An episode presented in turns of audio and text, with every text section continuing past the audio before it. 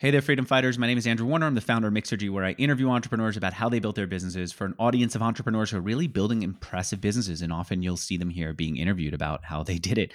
Um, joining me today is an entrepreneur who, when I first saw him on the docket, I said, "Oh, my team, my team picked a great company, but it's too early." He is the founder of a company called Durable. What Durable does is they combine multiple tools that you who are listening to me are probably already using. We're talking about like a website builder, insurance, which is kind of a pain, marketing tools, um, CRM. CRM in this case means, uh, by the way, his name is James Clift. CRM means like email marketing software, right? In- uh, more or less, yeah. Customer management, automated follow ups, basically yep. keeping track of your customers and, and making sure they're they're happy. Sending out invoices. Am I right about that? Yep. All those things all in one. And my my thought was, interesting, you know, bundle it. I'm paying all these different companies for software. Maybe if they if I paid one person, I could pay less and then have them all work together. Interesting idea. Still a little too early because it's just a few months old. Maybe we should have him on a year later. And then I realized he's the guy also behind Visual CV. This is like this site that would take your your resume, as we call it in the US, from LinkedIn or from your own stuff and just make it look really nice. And I've been freaking fascinated by that company for years because how the hell is Visual CV making money? How are they getting people sign up? What what is it that they're doing that I'm not noticing? And I had a hunch from conversations with others that the business was doing really well. Apparently, it did way better than I even imagined. And so we'll talk about Visual CV a little bit, the way to build a resume online. The company that truthfully he sold, he, it's it's in his past, but I want to find out about it, and we'll find about uh, find out about what he's doing uh, durable, and maybe even go back in time to the window washing business that he had as a kid because I geek out on entrepreneurship, and we could do all this with James Clift because I have two phenomenal sponsors. The first, if you need developers the way that James has in the past, I want you to get great developers, great price, direct from Europe if you just go to lemon.io, you'll be able to sign up and talk to them and see how amazing they could do for you. And the second is Gusto. If you're paying your people, whether they're contractors, W 2, now even international, gusto.com slash mixergy is where you should start. But I'll talk about those later. First, James, good to have you here. Awesome. Yeah. Thanks for having me. Can you say how big revenue got for Visual CV before you sold it? When I was running it, we were doing about three million a year in revenue um, with a team of six so super profitable, great business. Um, kind of, yeah, happy to dig into the details there. But was yeah, there more than a, more than 30% net margins? Like in the bottom line, more than 30% of revenue would stick? Oh, yeah. We are close to probably 70, 80% net. So what did you do? From what I understood, just looking, I, I hadn't built a resume since, I don't know, college or something.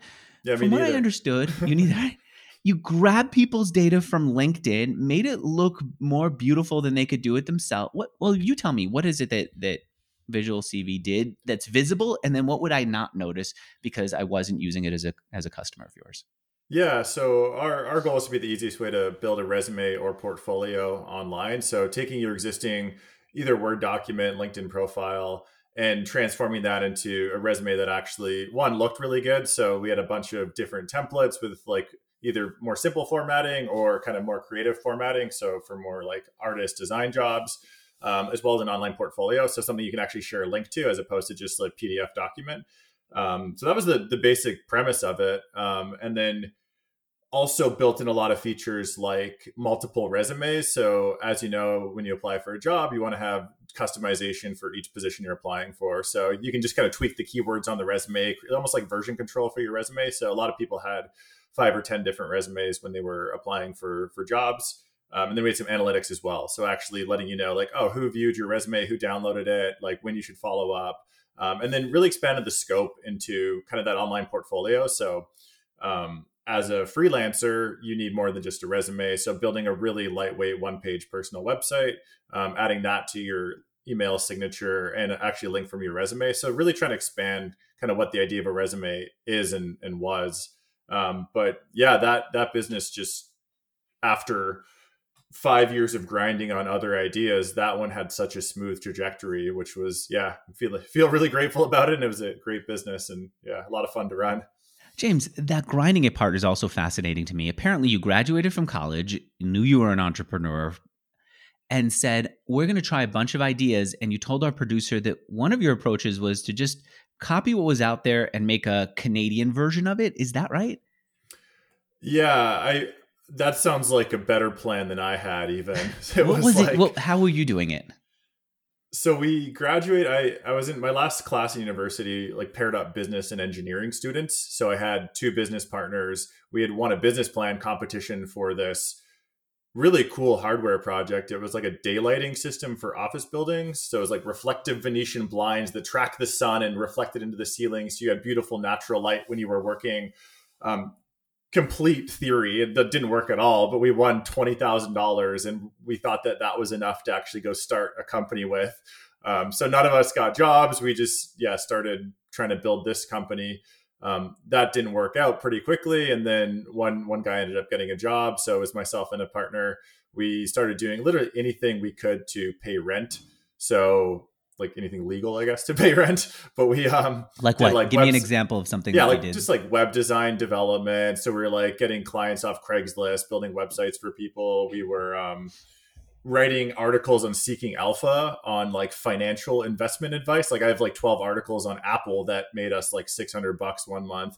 Never having any money to invest, we just like, okay, this is a way to make some cash. So we managed to stay alive for for 2 years and built a bunch of different projects.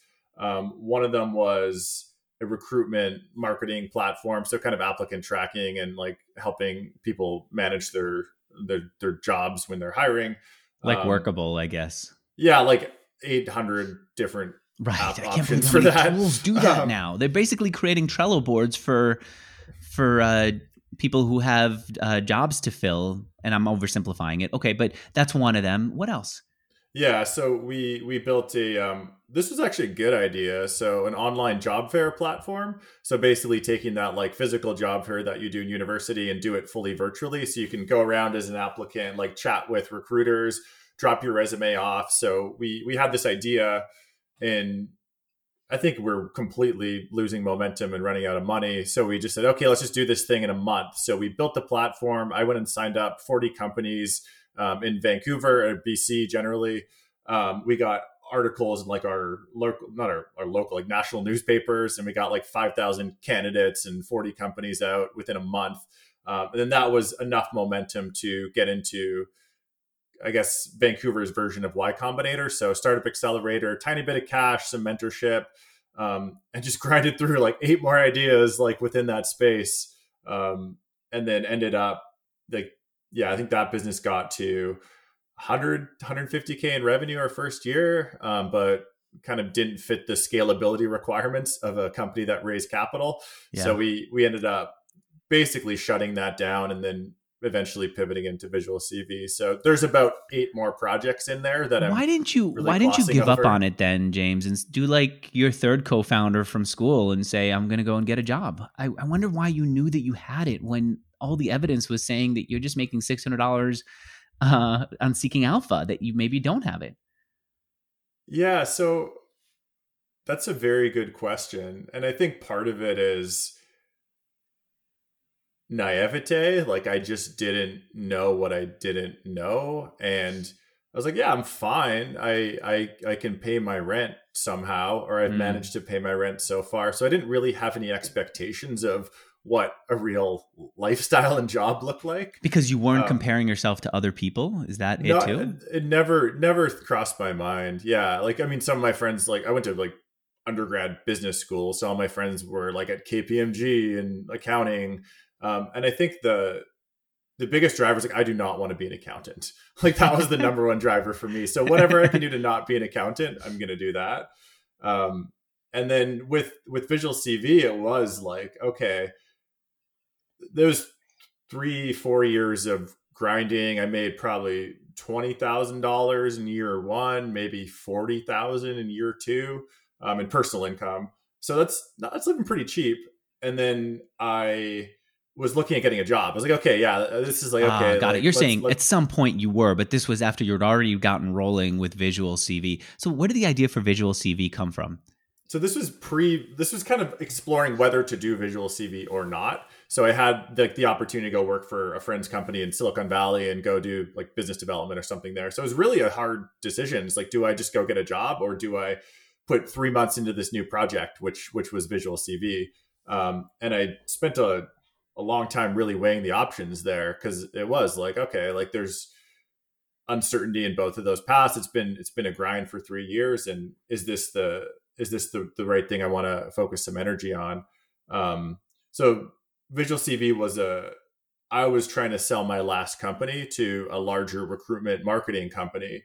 Um, they had actually acquired the website Visual CV that's, that was kind of around for, um, they raised money in 2004 and like had a bit of a spike and then just basically bought a domain name. And the the founders of the, the, larger company were just like, "Oh, do you want to work on this project?" I'm like, "Yeah, maybe. Like maybe we could do something here. We've got a good team." And you mean they had it? They had the idea for a visual resume. They bought the domain, and that's where you got it. It wasn't you kicking it around or a friend of yours telling you they need a better design resume. It was them with the idea, asking you, "Do you want to build it within our business?" Um, no kind of like we we we spun it out as a separate business entirely when we first started i guess what i'm getting like, at is james yeah. where did the idea come from like how does a guy like you who had always been an entrepreneur realize that there is a problem with resume design yeah that's that's the origin story. There was an existing website we saw an opportunity and just decided to put a team behind it and build it. Got it. Um, you just saw so, their idea you said i like it and then yeah. you you said can we buy this business from you? And they were open to that? Yeah we basically it was a, a four-way partnership so we we rolled the the web the, the website into our company and then we we all invested a little bit of cash into it and that Got was it. it. and the, when you say we all who was involved it was you uh, and myself my my original partner and then my two other partners at the larger recruitment company Got it. Who had the domain, had the idea. Exactly. Got it. Okay. Yeah. And then what was going to be the responsibility breakdown between the four of you? Uh, so the two of us would operate it. They just put up a, a little bit of cash initially, and we're, I guess, mentors, advisors, that kind of thing. Was that all the money you had, or did you still have any of the accelerator money? Oh yeah, we were out of that money. It was like twenty five k, so that that was gone pretty quickly. So then it was uh, just the four of you as shareholders. How much money did they put into this business? Uh, it was about hundred k. Okay, all right, that's yeah. considerable. That's more than the accelerator did, and then you get their advice. All right, yeah, and, and, then, and the the math there for me was okay. We can pay ourselves 30 grand a year for a year and try and figure this out. Um, and I think the the reason I like the space as well. So we were doing a bunch of stuff in the recruitment space. So we had a lot on the employer side and like the virtual job fair side. I think we had tens of thousands of like students that were were running through our platform and did have a lot of trouble building their resumes. So it definitely was something that like that that idea clicked. Um, yeah. And it was okay. There there is something here. Like it's clearly a an obvious pain point that's not solved that well for whatever reason and i think we can solve it a lot better than the existing solutions out there. So it's definitely a a long analysis of whether this was the right market to build in. Um, what's the couple, first couple version with, that you built? What what did it include? Yeah so the the first version was super simple. It's basically one template. Upload your existing resume. We'll parse that and put it into this nice looking template, um, or just log in through LinkedIn and we'll do the same. And then you get an output, which is a PDF.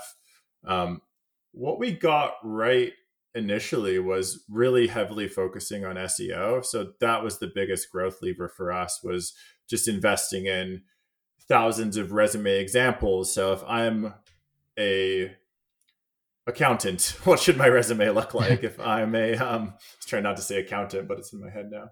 Um basically yeah resume examples for every category resume samples um kind of different templates across the board. So just a heavy focus on on online marketing in that in that specific like technical seo um, and that's what really got us our initial initial growth and and user base. And then um, everything kind of compounded from there what was the revenue going to be for it? From where? Charging for creation or subscription or something else? Yeah, so 3 months in we had I believe 10,000 users on the platform and we just put up a paywall. We we launched three new templates, like premium templates and put up a subscription paywall and we made $2,000 our first month of that. So I was like, okay, there's there's something here. Um, and then that kind of grew to 2500 and then I think it was 60 bucks a year when we first started. Okay. Um, and then we just made that 60 bucks every six months or something. Like it wasn't super scientific in how we, we priced it. Um, but the, the price elasticity was interesting. It was, it's one of those things, right. Where when you're in that job seeking period, it's, it's worth paying a little bit more for that three to six months where you're looking for a job. And then right. obviously, um, you might, you might unsubscribe for the next year or so. And then people actually come back when they're looking for the next job. So it's kind of interesting, um, interesting dynamics of that type of business. It's probably similar to an online dating business where you kind of go hard for three months and then you take a break. If you find a relationship, then you come back when you're looking for your next one. So TechCrunch did an article on you back in 20, 2008. Wow, you guys launched it the, at a really painful time for the economy. Yeah. Um, and their take on it was that you don't want your employer to see your Facebook page. You want them to see an online page that you create for yourself, like your own link, your own profile for companies that you're working for. Was that part of it too, that it was going to be almost like what LinkedIn is today? Yeah, I think that's that was the initial thesis. And it's definitely part of it. So having that like that landing page. If you think about LinkedIn, right? If you send someone to your LinkedIn profile, it's like it's like your personal marketing page. Um, but on your LinkedIn profile, there's like, oh, here's eight other people that also look great. Right. You, so if, right. you're, if you're selling someone to a product, um, you don't want to list competing products on that landing page. So that simple thesis of like, okay, like, do you want to send an employer to a website that's distracting, full of ads, and sends them to eight other people that look like you? versus this custom marketing landing page that actually showcases your specific skills um, something more about your personality so a lot of people do have more of a portfolio they add to the page so 100% i think that um, coupled with the idea that you can just download a simple pdf to go through the traditional application process which is still 99% of jobs out there but taking that pdf linking to something way more custom and dynamic i just yeah, the idea of linking to your LinkedIn doesn't really make a lot of sense. And even now, the, the data from that, um, I think it's like 5% of people apply with LinkedIn. So it's not a super common way to apply for jobs still. Um, and I think that idea, yeah, of, of customizing your landing page and, and, how your employers might view you um, was definitely a big part of the thesis there. The other thing I noticed when I went back in time is that you had a lot of press. Was that you, James, who was working on getting mentions in Business Week and TechCrunch, or was it an agency? Yeah, that was me. Yeah. Just sitting there, finding Erick Schonfeld at TechCrunch saying, I have this new thing. You should interview the CEO. Go ahead and make the introduction. That was you sitting and typing cold email. Yeah, and the thing about press too, once you get a little bit of momentum, it gets mm-hmm. a lot easier. So once you're in one of these publications, then the next email gets a little bit easier. And then they actually start sourcing from you as well. So if someone's doing an article on the job market or the best resume building tools for 2021, um, if they start Googling and Visual CV is in every one of those other articles, then they're going to reach out to you. And I think that's like the compounding nature of online press that that really kicked in for us too. And that all couples super nicely with the like the technical marketing strategy because the more I mean, the more press you get, the more domain rating you get, the better your SEO is. And I think that like that marketing strategy really compounded for us. Um, and one of the co-founders yeah, was Phillip Merrick, who created webMethods. Uh, so he was the, one of the original guys. So he was not part of our. Um, so oh, this was, is before you. This is like pre us. Yeah, yeah, yeah. Because you know what? So he's mentioned in that in that TechCrunch article, along with a note that says that he raised five million dollars from headhunting firm Heidrick and Struggles and Valhalla Partners. So did any of that money come through to you, or was that money? No, it didn't. No, this was yes. money for what? So that was so that was like original visual cv like i mentioned. So they had raised money in like 2004 and then they shut down pretty quickly after that like that first rush. Um, and then we bought the site or my partners bought the site and then rolled it into like our um, our business. So that was like original visual cv team. Um, Got so it. we basically inherited the domain name and some of that like traffic traction but nothing uh nothing. It was basically like dead in the water uh, when we took it over. There's just a I'll little. I'll tell you what you have that traffic. they did not have. freaking design sense. Like your design style was so different from theirs. Theirs is much more of, I guess they have an enter. I guess Phillip Merrick and his and his spouse maybe founded uh, webMethods, and they're a very enterprisey business. The I guess the way I would think about it is more like Zapier for enterprise. Before, yeah, am I right in thinking that it's like business integration software? Yeah, like the original version looked a lot like like MySpace. It was kind of like the MySpace right. resumes. Right. Yeah. It was like like two people in enterprise or one person in enterprise sitting down and going, okay, how do I make a less MySpacey, more professional MySpace? And that will kind of all right, got it. So then you acquire it, you yeah. re relaunch it. Who codes it up? Uh, so Thomas, my my co-founder at the time, by himself. Yeah, built the whole thing. Wow, we all right. I should say, speaking of developers, if you're out there listening to me and you need to hire developers, you should talk to my sponsors. I'm not even saying go and hire from them. I'm saying just include them in the mix because I think you're going to be impressed by them. If you go to lemon.io slash mixergy, you're going to see that they can cut the price that you pay developers, but give you phenomenal developers nonetheless. Why? Because they'll source them from Europe. They'll find the people who are less expensive because they're not living in Silicon Valley. They're not even living in Austin, where I've moved to from San Francisco. They're living in places where it's a little less expensive, where they get better quality of life, but at the same time, they still have the the experience, the knowledge, and the love of tackling tough uh, problems just talk to lemon.io, see what you think of them. If you love them, go ahead, hire from them. And there's no risk. If you don't love them, move on and just keep them in the back of your head go to lemon.io slash mixergy. And frankly, if you don't love them, don't keep it in the back of your head. Tell me, shout at me. I want to know whether you love them or don't love them. My email address is always open to you. It's andrew at mixergy.com. That's how I keep up the quality of my sponsors. Go to lemon.io slash mixergy to sign up. And if you use that URL, you'll get a discount on their already low prices for developers. I should give that URL one last time. lemon.io slash mixergy. All right, so he coded it up. You were the person who was in charge of going out and and getting promotion. How else did you get people to sign up for this? Yeah, so like I said, heavy focus on on SEO. Um, press was a big part of it. Um, one big catalyst was actually launching on Product Hunt um, in October of whatever year that was. Two thousand must have been sixteen. Um, okay, but yeah, we were kind of like Oh, somewhat, so you really had acquired yeah. it afterwards. When I say it launched 2008, that wasn't your version. Your version was 2016. Oh yeah, we were we were two. I'm trying to get the dates right. So we like so yeah, they 2008. I think it was 2014. I think is okay. when when we took it over, um, and we relaunched it in like October 2014. Okay. Yeah. Got it. And so Product Hunt, I remember actually at that period when I would talk to people in my audience, talk to my guests, see where their traffic was coming from. The number one source of traffic for a lot of them was Product Hunt. It yeah, was it was massive. It was massive, and it wasn't. I didn't have high expectations because it's not a. It wasn't like a super sexy product, but there's something inherently just everyone has this problem of building mm-hmm. a resume at some point. Um, so it, I guess it stuck. Um, but yeah, we were at that point where it was like, yeah, our traffic was okay. We're getting a little, we like maybe 2000, 3000 bucks a month in revenue. And then we launched on Product Hunt and just blew up there. It was, it was pretty nuts. So like we went to, I think we got probably tens of thousands of views that day. We were the number one or two product at the time um, a bunch of like Saudi Arabian press picked us up. Huh. So we got in these like really random web like publications in Saudi Arabia, which drove a bunch of traffic.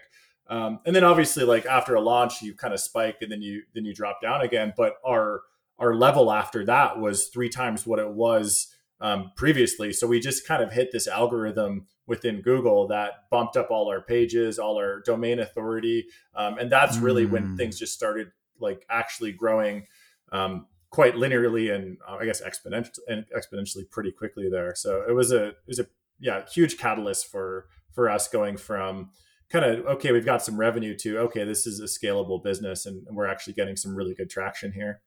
So product hunt, some uh, articles written about you that you helped push along, but also some that just came because you were discovered on Product Hunt uh, search engine optimization was really kicking in, and you were someone who who got good at search engine optimization, from what I understand. Right? You started yeah. writing articles. I think you even started creating templates online. You knew your customers were looking for templates for business or examples of resumes for their profession. Am I right? And so you created that.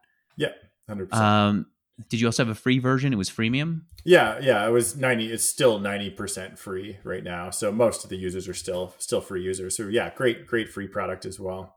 Was there any virality built into it? Anything that allowed one one job seeker to go and bring in another job seeker or for companies to encourage people to use you?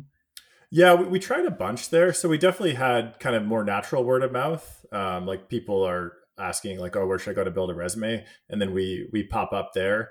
Um, and then we built this feature where you can ask for like someone to check your resume. So like, hey, can you like take a look at my resume and like give me any feedback on it? So that was one feature that definitely added a little bit to like the natural virality of the product. Um, and then on the free version, there was a link back to Visual CV. So if you're posting a website or URL, um, that's going to link back to visualcv.com with the referral code. So definitely a lot of natural traffic came from that. And then also people were using these as their personal websites, right? So if you're searching for like James Clift, um, my visual CV site shows up probably as a fourth result there. So we got a lot of just organic Google traffic through there. There's some strange ones too. We had some, uh, I forget who it was. It was like more or less a dictator in some random country was using Visual CV, and I was like, oh, wow. why does this why does this page have so much traffic? And it's like, oh, sh- this isn't good. You're a Visual I, CV user, so yeah, a I lot wonder of like, if it was uh, traffic coming through. I wonder if it was someone that they hired for reputation management. I remember. Yeah. Right.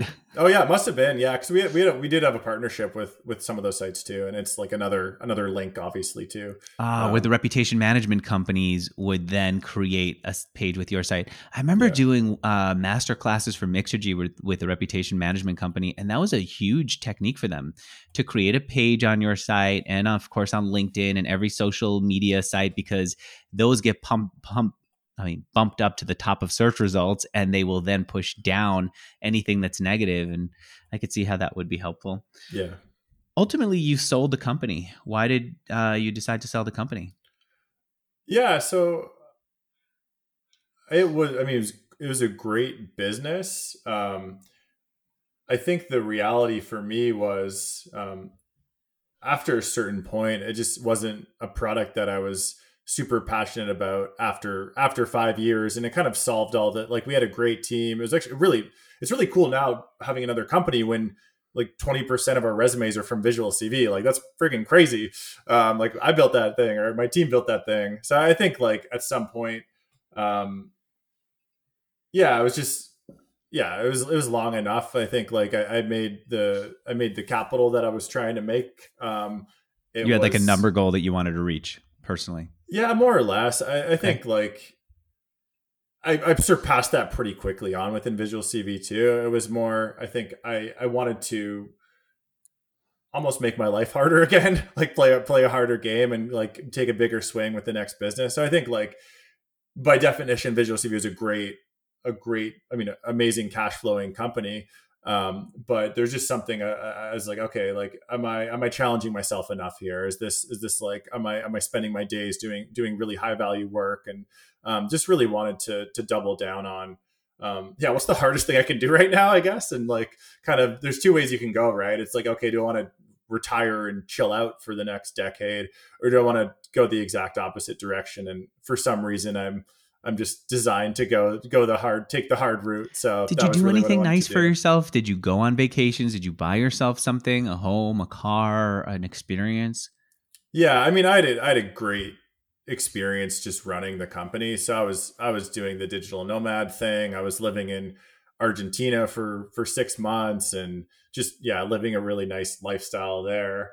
Um, and I think like this, yeah, I mean, I bought like a I bought a, a house and, or a, a, townhouse and stuff, but um, yeah, the I'm trying to think of like investment really, property. What'd you put your money into? Bitcoin? Yeah, yeah, investment property and like yeah, index funds more or less. Oh, okay, um, so pretty conservative on a little bit of startup investing too, but it was it was more like I I'm not I don't like thinking about money in that way like it takes up a lot of time so it was like like when i had the money it was like i spent so much time oh, what's my ideal asset allocation and like um, all this stuff that's not in my control um, mm. and it feels it's just way too time consuming and mentally consuming like i've got enough risk on like starting companies like, like what's the kind of the the portfolio that will let me sleep at night was really what yeah. i was trying to optimize for um, and like super grateful too. It's it's it's crazy to be able to not worry about the price of groceries and like hotel rooms. Like I'm like I think that level is kind of the the level of wealth that is the most rewarding because you can kind of take care of your family a little bit. You know everyone's going to be okay, and you don't have to worry about. What like, do you do for your family? Um, yeah, I'm, I'm trying to retire my parents now, so uh, it's, it's a bit of a bit of a struggle because they're like holding on. Um, but yeah, I think that's that's a big one. And then just want a really like, nice be, thing to do. Yeah, and be more supportive. Like I've got a like a, a, new niece and stuff too, and I just want to be there if if anyone needs it. I think just being that like having that buffer and that, mm-hmm. that like margin of safety, I think um, that's really rewarding for me. At, then, at its height, yeah. the site was the business was like a website builder that's more specific, right? Yeah, more or less like it, it's so in high school i think you um you're building websites you told our producer and you said you're basically reselling weebly. Why'd you pick weebly by the way? I think it was the easiest one to use at the time. Yeah that was okay. like yeah 2007 so yeah that was like the easiest and cheapest one. And so it's kind of like that. One of the things that one of the past guests that i've had on said look at all these different website builders that are industry or need specific. Everyone thinks about the Weebly's, the Wixes of the world, the Square, what is it, Squarespace. But there are these massive ones that are just for the car industry, or for, in your case, it's just for people looking for jobs. Um, speaking of, on your LinkedIn, on your visual CV page, you happen to say that you washed windows. There it is, high definition window cleaning. This was just you, right? Uh, yeah, me and a buddy. Yeah. How did you get started doing this? This was back in high school, also, or college? Yeah. So I my second year university, um, I ran a like a window cleaning franchise. So basically, college pro painting, where people have like some formula you can follow to go run a business. Ah, okay. Um, so I did that, and it was a brand. This is the first year they franchised, so it was a complete mess. Like there was no actual franchise formula, but basically, window cleaning is you get a truck and some squeegees, um, and you go knock on doors and um, start cleaning windows. So we ended up doing, um, I think it was forty two thousand in sales in three months that first summer. Um, Wait, this a, is, you just go knock on businesses' doors? Uh, no, uh, residential. So, so you might knock on my door and say, "Hey, Andrew, I see you have a lot of windows. Would you like us to clean your windows?" You know what? Yeah. Here, I wouldn't necessarily need it, but in San Francisco, I remember because we were living in like a really busy part of uh, the city, windows would get dirty, and so we pay you what? How much would it be to clean windows?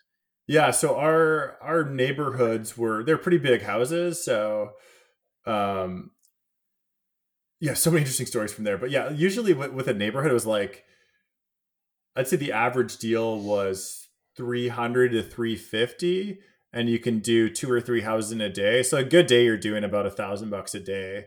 Um, and you're selling and cleaning same day. Just going door to door. Do you need your windows cleaned? Yeah so i'm i'm selling and then i'm also cleaning. Then i had two two of my buddies working for me um, that were wow. like doing the labor. So that that's what yeah. And then i guess i worked hard but it, it was pretty fun right? Like you're doing i don't know eight hours of labor and two hours of sales a day um, but once you get kind of this critical mass within a neighborhood, you get like two neighbors, then you put a sign up, the next neighbor calls you, you knock on the door, it's like, oh, your neighbor just did this. And uh-huh. then you, uh-huh. you end up getting, so I think, yeah, one neighborhood, we probably did like $15,000 just getting most of the houses in that neighborhood. Um, and so then was, you also put a sign on somebody's lawn so that everyone knows that you just did their windows. Yeah, exactly. Ah, yeah. okay. What yeah. else? Give me one one more technique that you used. Selling door to door was I used to do that. It was so much fun because often it was cash. So you get to keep the cash right there. It's not like an intellectual exercise and seeing numbers grow in some random place. It's a full on see your pockets getting bigger. And if you work up the courage to talk to someone else and you work up the stamina to get up earlier, to work a little bit longer, you get more money and it feels really good, very direct.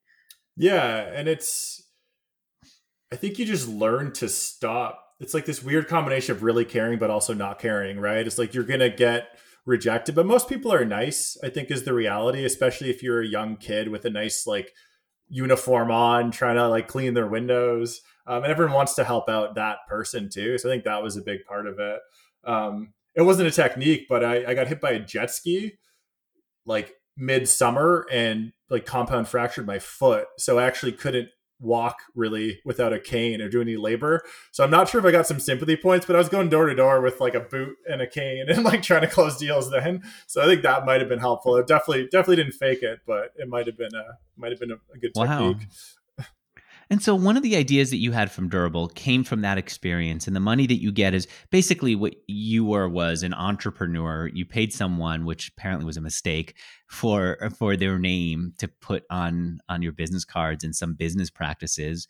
They didn't give you the truck, right? It was your own truck. Yeah. Yeah. So that was a mistake. It's fair to say that was a mistake back then to have done that? Or you needed it? Uh, yeah, I, I, think if I knew what I did like a month or a week in, I wouldn't have done it. But yeah, it was thirty percent of sales to for what? Uh, it wasn't it wasn't a whole lot of value. Um, they were getting thirty percent of your sales. Wow. Yeah, we took a year off from that um, based on the agreement, and then I just went back to it with HD window cleaning, and we did like twenty five grand in sales in two months, and paid no franchise fee, and then I went to Europe for a month. So I was like, yeah, it's a better, it's a better option. HD like window cleanings is you doing it yourself.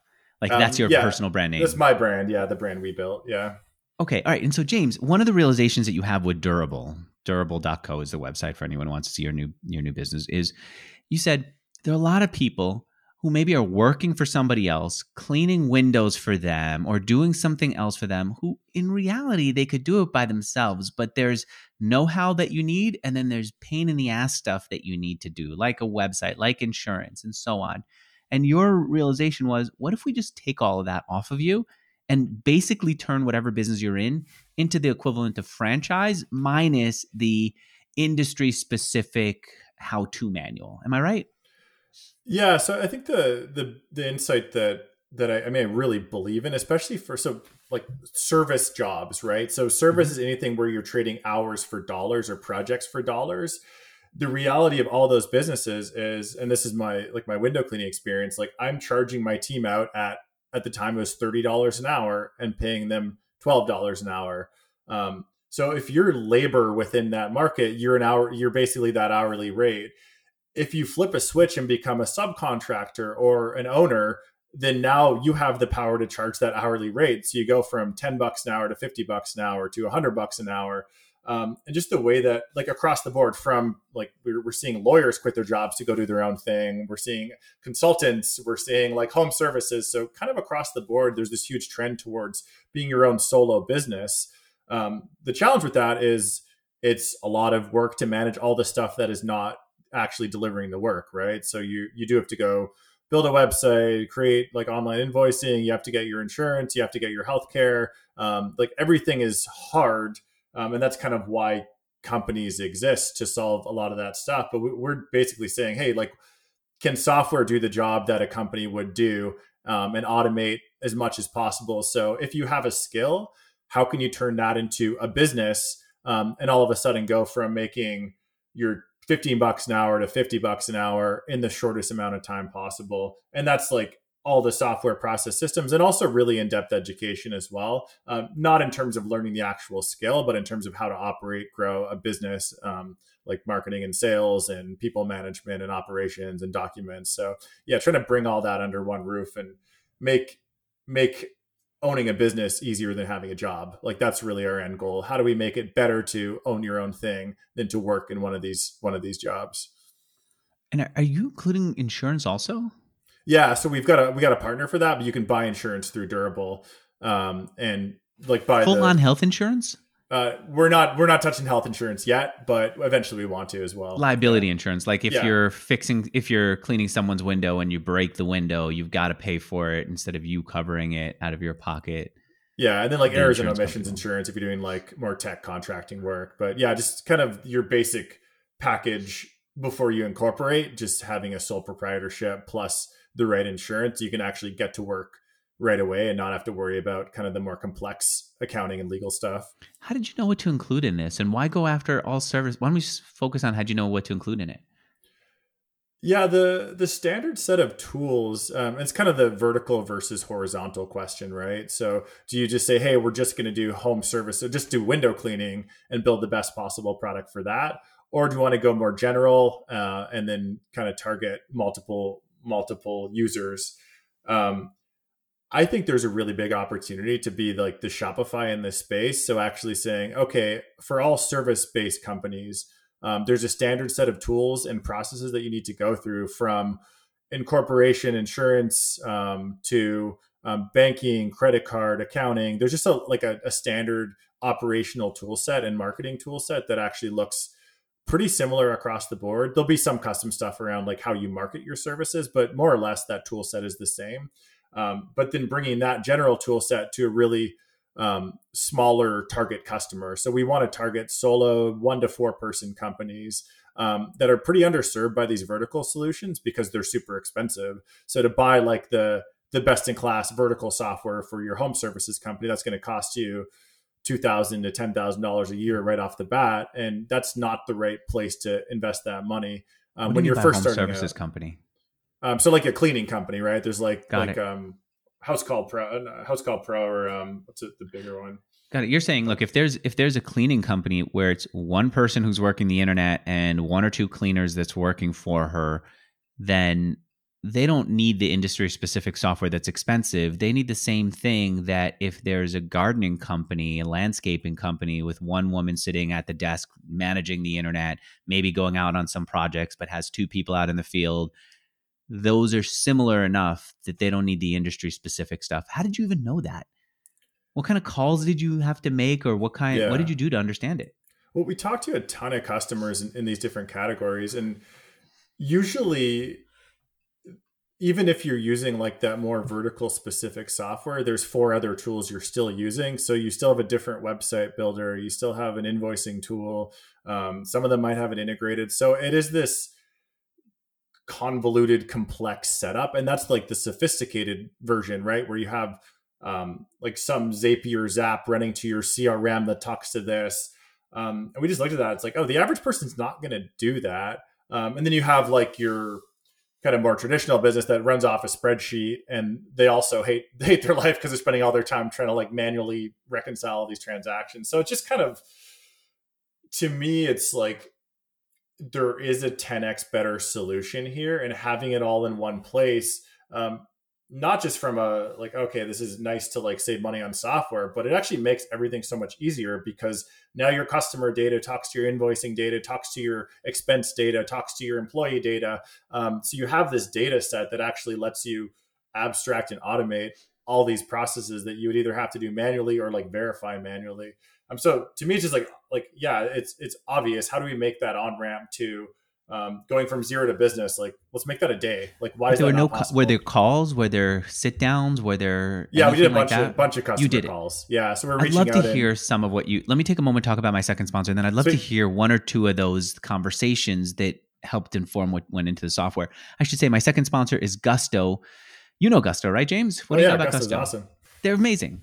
Well, here I'll I'll do it since they paid me. I was going to ask you, uh, and then basically sit back and let you talk every, about how awesome every startup I know uses Gusto, and they me too. I don't even know why they're even paying me because every startup is already freaking using it. But you know what? Sometimes they're using always, it, I guess, because there's branding. I'll take it. Here's the beauty about Gusto they help you pay your people, manage the benefits that you give them in a way that's easy for you or whoever on your team is handling it, that scales up with you so that if you're paying contractors at first and then full time employees next, and then international people, now they've just added international. I saw that in my dashboard. It just grows and scales with you. It's as beautiful as the best piece of software that you've seen. And because they're managing your payment and your benefits to the people who are the most important to you, and frankly, whose livelihood depends on it, they make it beautiful for you, beautiful for them, easy for you, easy for them. And it's all together in a package that I'd like for you to see but you're probably not going to see it unless I let you go see it for free. This is a great time of year to do it, even if you're transitioning from a company you don't like or just getting started for the first time, paying people outside of whatever accounting software you're using, whatever PayPal thing you're using, wherever you are, they will meet you there and they'll let you try it for free right now if you use my URL. The URL is gusto.com slash mixergy. It will not be up for long. I know they took it down before because it's a limited time offer. I asked them to put it, put it back up. If you go and want to try it for free, go to gusto.com slash mixergy. And I'm grateful to them for sponsoring, especially since they don't need me. All my guests seem to know them already. And I know my audience does too, but go try them out if you haven't yet. Gusto.com slash mixergy. Pay your people in an easy, effective way. All right. Um, do you have one of those stories of what you what you heard? Yeah, I mean, we so the way we recruited our our user interviews, there's a bunch of like Facebook groups where all like um, like landscapers hang out or like home cleaners or so we, we really started the home services business then moved to like is there like similar like around IT and consulting? Um, so usually how I start those calls um, I mean obviously like okay let's hear about your business and kind of the tool set you're using um, but I, it's like you want to almost look for like emotion around like okay like so walk me through what the incorporation process was like um, how did you decide to structure it as an s corp? And like people just get stressed. They're like oh like uh my, my i guess my accountant said that but i don't really know. I'm like oh like okay.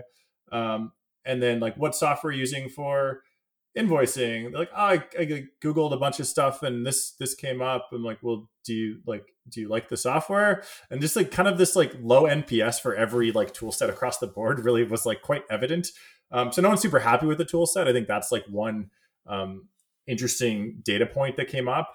Um, and then just the just the sheer amount of like emotional complex because you're already starting a business for the first time which is hard right?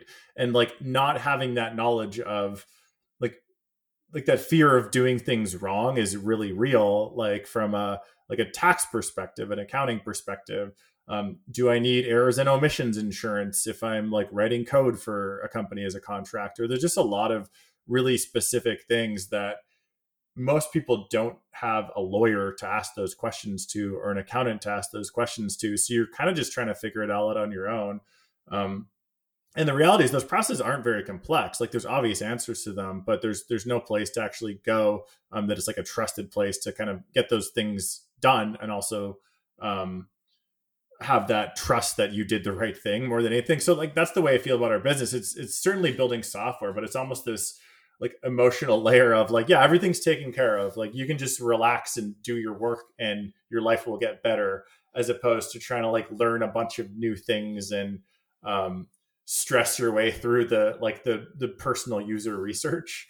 Um, so i think that that's like something that just kept coming up. And i think the like the idea is is reason is, is pretty obvious right is like why isn't there this like all-in-one consolidated solution of all these tools um, and I think to some most, degree, I feel like Square is trying to do that, but yeah. they're they're coming at it from a cash register point of view instead of instead of something that's more business facing, you know. And so they will create some kind of a website if I if I remember right, won't they, James? They they then let you collect payment online or offline, but it's it's much more of a take payment from customer, give customer receipt, and by the way, you've been asking for this other stuff, so here's our version of it. And yeah, and not an all-in-one solution that's more what the business person would want if they started out with just give me the business part of it.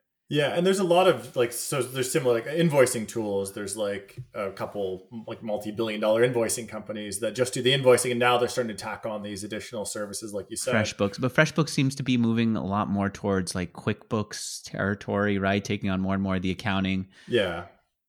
Yeah, you know, when I think about what you do, oh, it's not until I see the screenshot of the dashboard that it makes sense. See who your customers are, who who to invoice, and then, of course, I would want to email past customers through the system and say, I've got some opening. Do you need to hire me?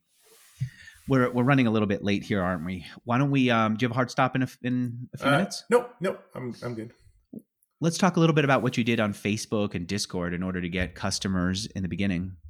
Yeah, so basically just like went into a bunch of these Facebook groups and said, "Hey, like I'm I'm James, I'm working on this new thing, would love to chat with anyone who's like in this specific category of business. Um, and I think we we offered uh, like a hundred dollar Amazon gift card as well to some of the interviews. So I think one we did a draw, and then one we just said, "Hey, we'll give you twenty five bucks to like come do this interview," and then some we just did for free. So kind of testing out different ways of getting that customer feedback. Um, and then a lot of it too, like these were my pain points as well. Like even as a like I have a small consulting business as well, just like on the side, and like oh, this stuff's annoying to me too. Like half of it's like I want this product for for myself and my side. Why hustle. do you have a small consulting business on the side? I, I heard you're overloaded. You're still on the board of the the company that acquired Visual CV. Am I right about that? Yeah, so I started that business to consult for for Visual CV, basically. Oh, got Um, it. They needed you. They said, "Hey, look, we want to bring you on somehow to help with this transition." And Yeah, this has been a long time transition. Okay. yeah. And so, in order to collect payment from them, you need to have some kind of invoicing system. And Yeah, and like clients? a like a corporation and stuff too. So I was like, okay, this is like a pretty obvious like um annoying like I, I was using some random invoicing tool. I'm like, okay, like this like even just knowing your year end is annoying when you have a separate company. So it's like, okay, can we put that data in one place? Um and then I think as a as a company policy, I'm just doing it for fun, like doing some like startup pitch deck consulting and stuff. Um, because I want to use Durable for that basically. So I've got my own Yeah. little like startup coaching and like pitch deck business. Um, very, very part time, but it's Well, fun. let's think about that, though, James. So, the thing that I wonder is if somebody is doing a business like that, like pitch deck consulting, or frankly, just PDF presentation consulting, or or even dog grooming in their house, why can't they just use a spreadsheet and email some customers and build a website using whatever Squarespace or any one of these other tools? Why do they need something more than that? Eh, I think the the reality of what we want to build is like how can we help you scale that business and also just like you could do it yourself. You could find six different tools and actually do it, but I think the speed to go to market, like if you actually use Durable, you can get this up and running in literally 5 minutes. Like it's pretty pretty quick and the marketing suite that we're building is the thing I'm really excited about. So saying, "Hey, like you're in you're doing mobile dog grooming here's like the six channels you should be investing in. Here's how you automate your google ads. So just actually helping with customer acquisition and growth. Um, and then the just the manual part of doing like the spreadsheet accounting or something. Even a 50 grand a year business you have expenses to track. You have specific like do you engage an accountant or not? There's a lot of like annoyance that goes into that. Um, so I, I just think this like idea of a consolidated place to have all of that that that product and that data it lets you actually flow in and out of that better as well. So if you um, you don't want to be paying for like eight subscriptions if you go back to your job and then come back to this part time so i just think there's this idea of like we're kind of your co-pilot that lives on the side while while you're trying to get it off the ground and up and running and then we can scale with you and kind of flex up and down with you um, versus having 12 different logins um, and like 12 different subscriptions i think that's just like kind of a mental time suck as well as financially is not Yeah. that doesn't make that much sense You know what else I notice? A lot of businesses don't realize how much they could integrate with the tools that we use, like quick, like uh, like Google Maps. I'll give you an example. I moved to Austin. I needed a haircut. Suddenly, I was going to Google Maps to see who was rated highly and so on. This one freaking place made it so easy to book within Google Maps yeah that I just booked. Did you know what I'm talking about? I, Oh, yeah. I didn't realize with Apple Pay, I'm paying them suddenly. I didn't look beyond them because Yeah. they made it so easy. It turns out they use apple pay is so underrated so underrated. It's amazing. But also the Google Maps integration hardly ever comes up. I just did a search right now for a barbershop to just to see what happens, what I went through.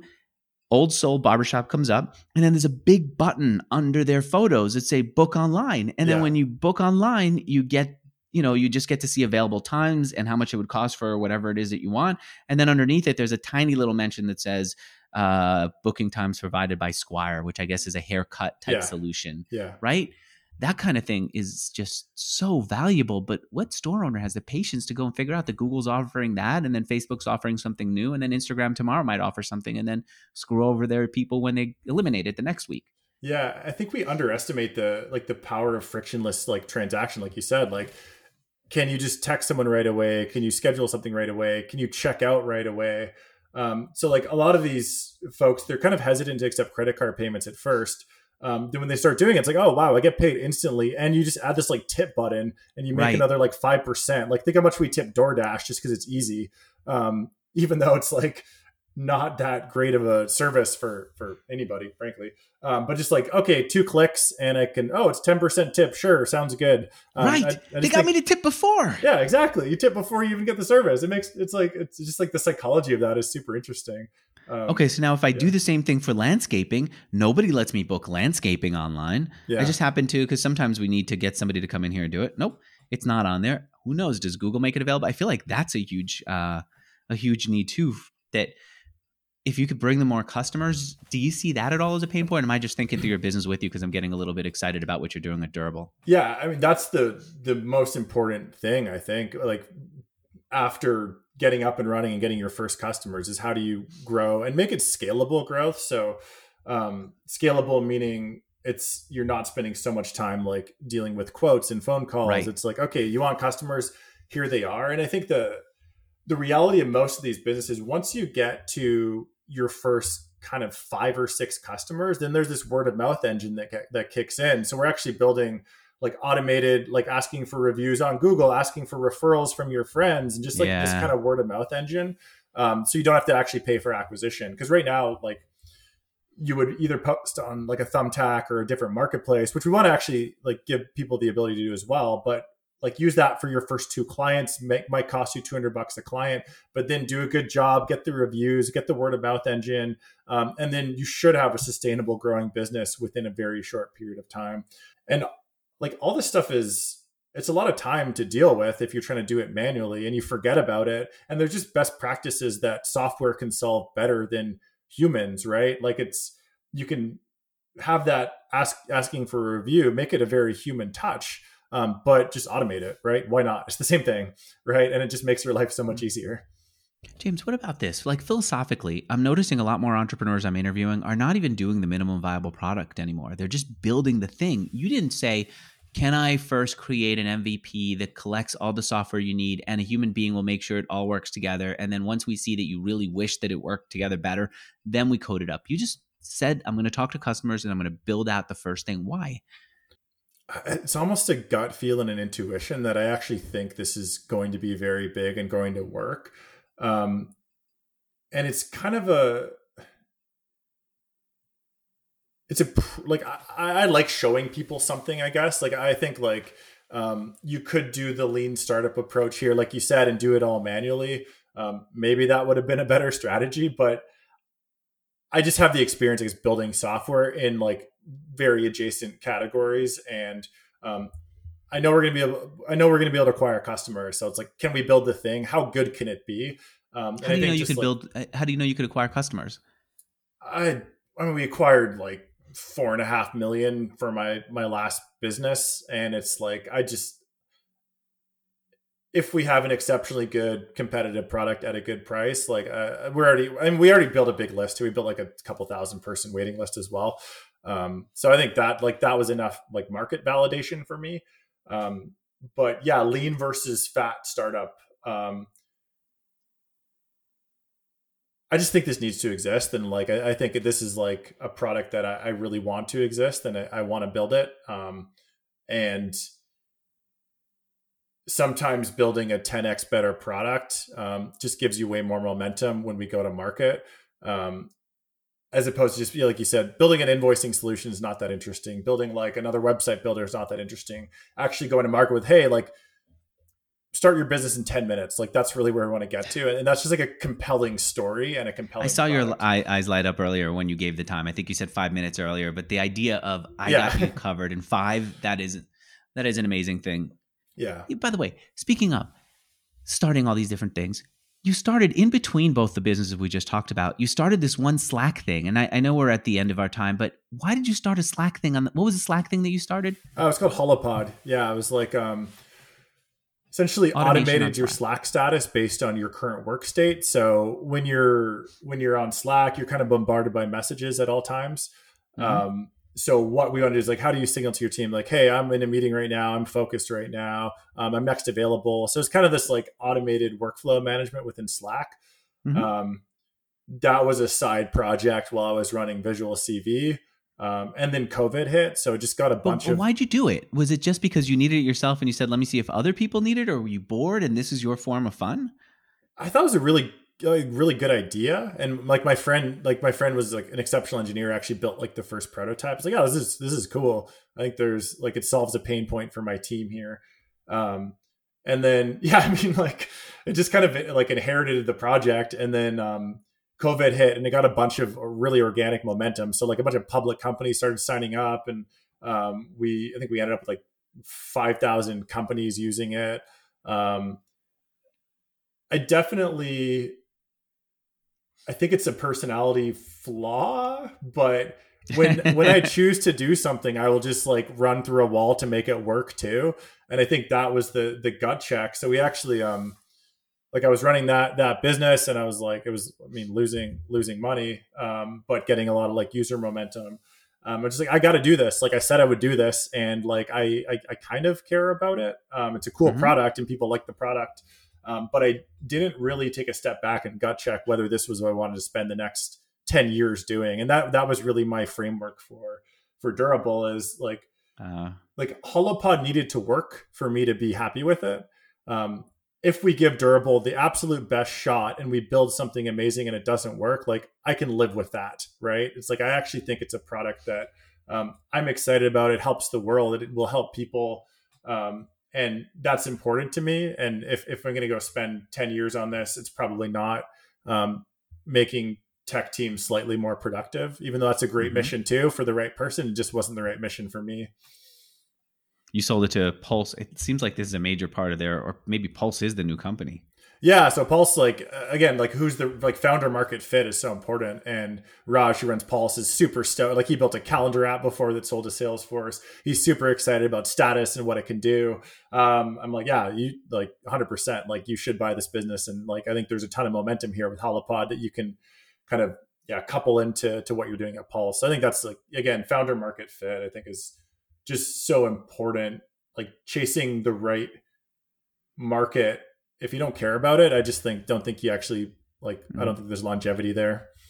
I just feel like you're such a creator. Like I think on uh, on Holopod you had Baremetrics as one of the users.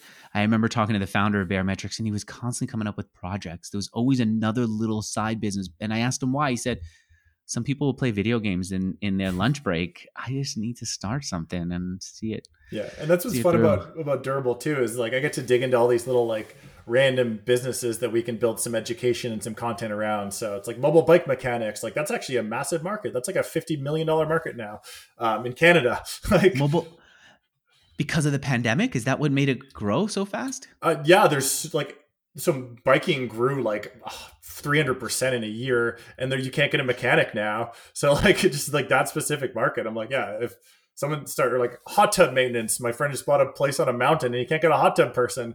Um, like, dude, like just if I was 20, I'd just go like charge 200 bucks a month for all these rich people's hot tubs. Like, uh, like there's just so much opportunity yeah, here. And, and you know what, dude? Yeah. And that's what you said earlier. You said there's for many things, there's more demand than supply. There's more demand for somebody to come walk my dog than supply, for somebody to fix my hot tub or clean my pool or whatever than supply. And then you don't even know where to get it. All right, and also bikes. I, I, get what you mean. I saw the line on uh, Valencia Street in Santa Monica, in yeah. San Francisco, excuse me, of people waiting to get their bike looked at by the one place there. All right, the company, I love the name. It's durable. The website is durable.co. Congratulations on the launch. Um, it's been it's been a while. It's not like it's brand new, but it's been out there. It's fairly new. And congratulations on this impressive career. Thanks for being on here, James. Thanks, Andrew. Yeah, I really appreciate it. You bet. And I want to thank my two sponsors. If you need to pay people, go to gusto.com slash Mixergy. And if you are looking to hire developers, go to lemon.io slash Mixergy. Thanks.